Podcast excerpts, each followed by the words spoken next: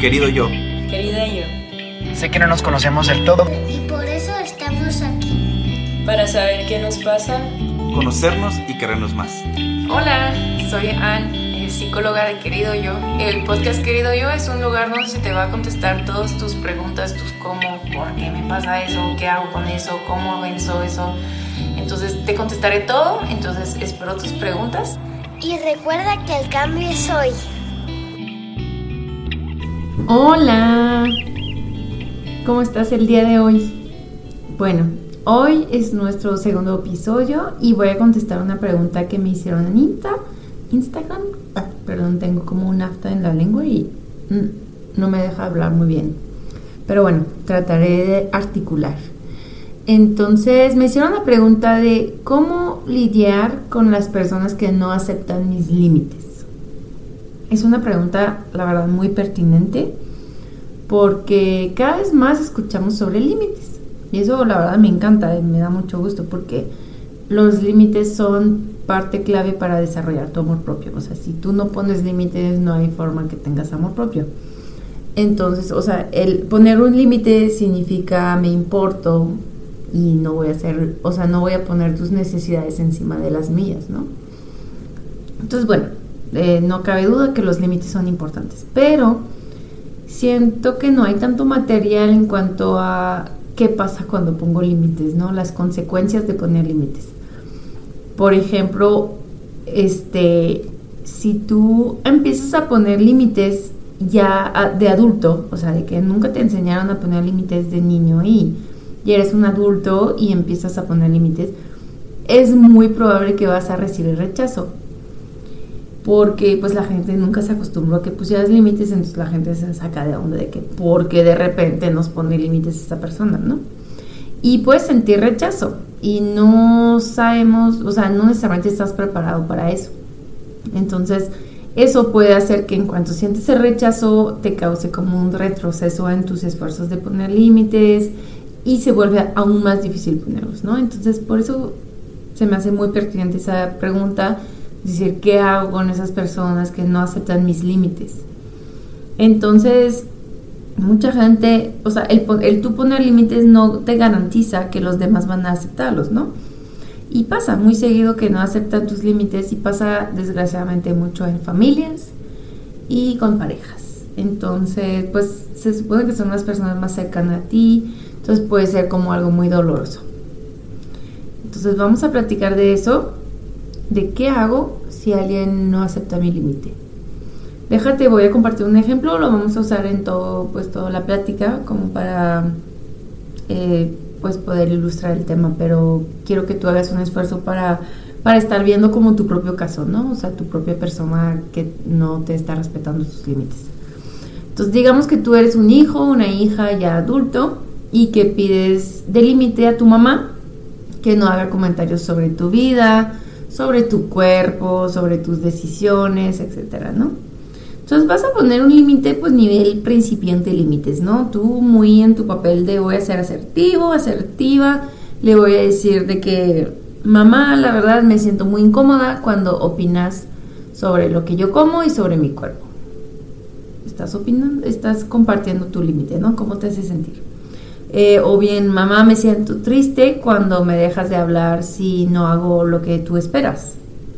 O mamá, me duele cuando me presionas sobre mi toma de decisión. Cualquier así límite básico. Y bueno, la reacción de tu mamá, digamos que es agresiva, que no contesta de manera asertiva, va a menospreciar lo que sientes, te dice, ay, ay, ay, no empieces con tus cosas, no se te puede decir nada empieza con el gaslight a todo lo que da y pues simplemente sigue haciendo sus comentarios, ¿no? Descartando todo lo que tú puedas sentir al respecto. No sé si te ha pasado eso, pero bueno, yo lo veo mucho en la consulta que mis pacientes tratan de poner sus límites, están empezando su proceso y la familia así descarta completamente el límite. Entonces, trata de imaginar tu propia situación, o sea, tu pareja, tu papá, tu abuela, tu mamá, quien sea. Igual no tiene que ser alguien de tu familia, ¿no? Pero pues es como común. Bueno, si estás en una situación así Entonces vamos a tener que pasar a otro nivel de límite, porque el primer nivel como que no agarró, no cuajó, entonces vamos a pasar a nivel intermedio de límite. Y vamos a usar un diagrama de flujo. Eh, todos los materiales que te platico están en una liga en la descripción del podcast mismo, entonces pues te invito a, abrir la liga y puedes descargar ahí todo y ver todo por escrito y ver todo por YouTube, como a ti se te facilite, ¿no? Este, hay gente que quiere escuchar el podcast viendo mi carita en pijamas, ¿no? Entonces ahí lo puedes encontrar en YouTube. Em, bueno, paso uno, estoy en una situación de incomodidad emocional en la cual tengo que poner un límite. Eso es lo que vimos ahorita. Pones tu límite, puedes usar una fórmula de tipo me siento, por ejemplo, triste, cuando me dejas de hablar o así. Me gustaría, por ejemplo, que pudiéramos tener una comunicación abierta y que me pudieras dar tu opinión sin, o sea, sin juzgarme, solo darme tu opinión, ¿no? Entonces, esa fórmula también te la pongo en la descripción, súper útil, me siento cuando me gustaría. Entonces, mamá, me siento molesta cuando impones tu opinión sobre mi vida. Me gustaría que pudiéramos hablar sin conflicto.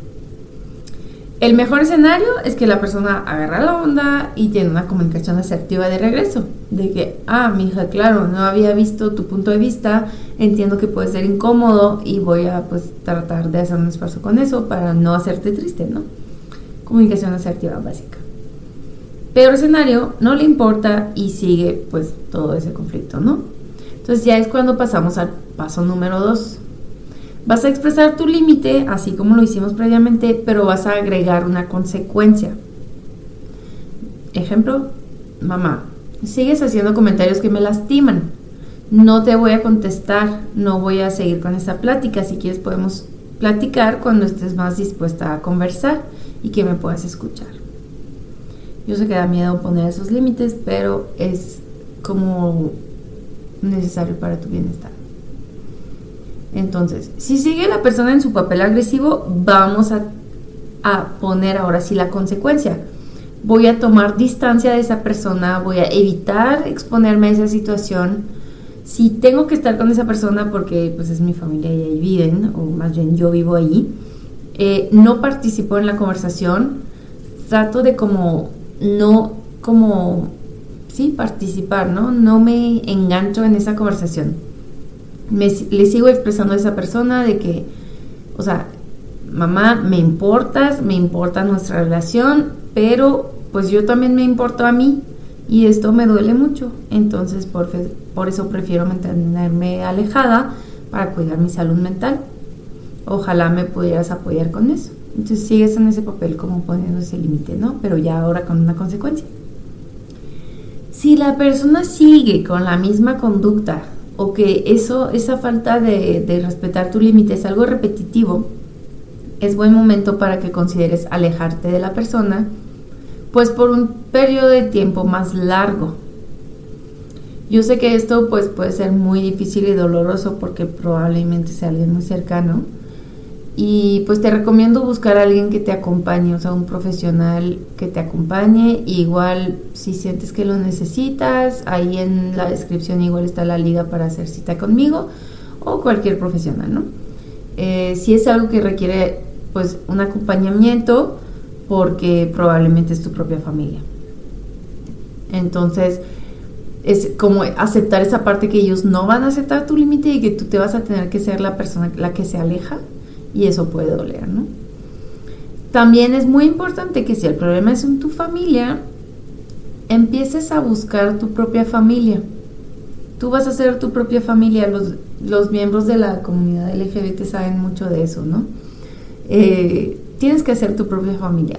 ¿Quién es tu propia familia? Pues personas que no necesariamente están biológicamente relacionadas a ti, pero que son personas que te amen, que te aceptan así como eres, que respetan tus límites y que te van a cuidar.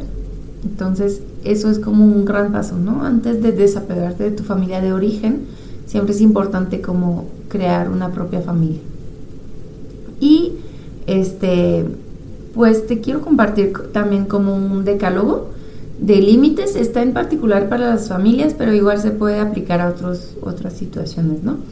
Son como 10 frases que te van a ayudar en tu camino a ser una persona pues más asertiva, con más paz. Entonces te las voy a compartir, pero igual están en la descripción que te digo, lo puedes descargar, imprimir y tenerlo ahí en la mano, ¿no? Número uno, no puedes controlar las reacciones de tus familiares.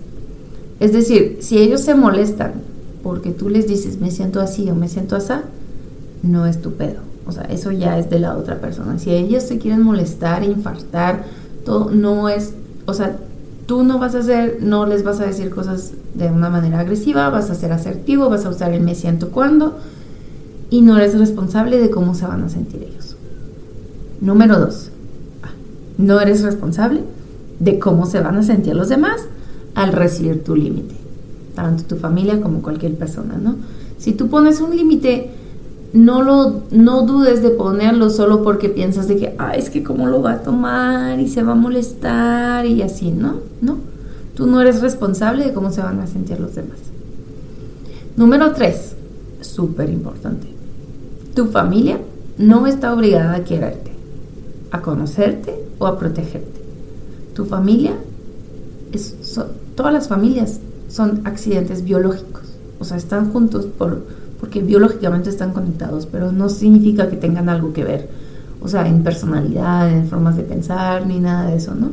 Entonces, cuando sueltas esa idea de que todos mi familia me tienen que querer porque es mi familia, como que te vas liberando un chorro, porque dices, pues sí, o sea, lo ideal es que me quieran, pero si no me quieren, pues no tienen esa obligación, o sea, yo puedo crear mi propia familia. Número cuatro. Si una persona se enoja cuando le pones un límite, es porque se estaba beneficiando cuando ese límite no existía. Qué raro, ¿verdad? Entonces sí, sí, o sea, si se enojan es porque estaban tomando provecho de ti. Número 5. Reformula tu límite. Clarifícalo, repítelo, explícalo de diferentes formas, no dudes en repetir y repetir y repetir. O sea, eso es súper importante. La gente a lo mejor no lo va a agarrar la primera, pero tú mantente firme en tu límite. Puedes hacer un script así con el me siento cuando y repetirlo y repetirlo y repetirlo. Eh, número 6. Si es repetitivo, que no respetan tus límites, aléjate. Al menos por un periodo corto de tiempo. Aléjate por ti, por tu salud mental. No tienes que estar aguantando a alguien o alguienes que no están respetando tus límites. Número 7. Tus necesidades son iguales de importantes y válidas que las de los demás, aunque te han hecho creer lo contrario toda tu vida. Es muy común que los papás como que hacen ese endocrinamiento de que yo soy el papá y yo soy el único que importa y tú tienes que obedecer lo que yo digo, ¿no? Pero ya cuando todos somos adultos, o sea, todos los, todas las necesidades son iguales de importantes. Número 8. Cuando tú pones límites, estás poniendo límites es para uno. O sea, es una forma de decirte a ti misma, a ti mismo, que tú importas. De que, ah, importas, entonces no te voy a dejar en esta situación donde la gente te está así sin saber ni siquiera que te están lastimando. Entonces es una forma de decirte, tú importas. Por eso es irrelevante cómo reaccionan los demás a tus límites, porque realmente los límites son para ti, por ti, para ti. Número 9. Tienes derecho a querer una vida diferente a la de tus padres.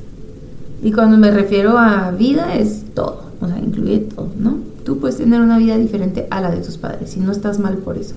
Ellos claro que te van a querer inculcar su vida porque creen que es lo mejor para ti, pero tú estás tienes derecho a pensar diferente.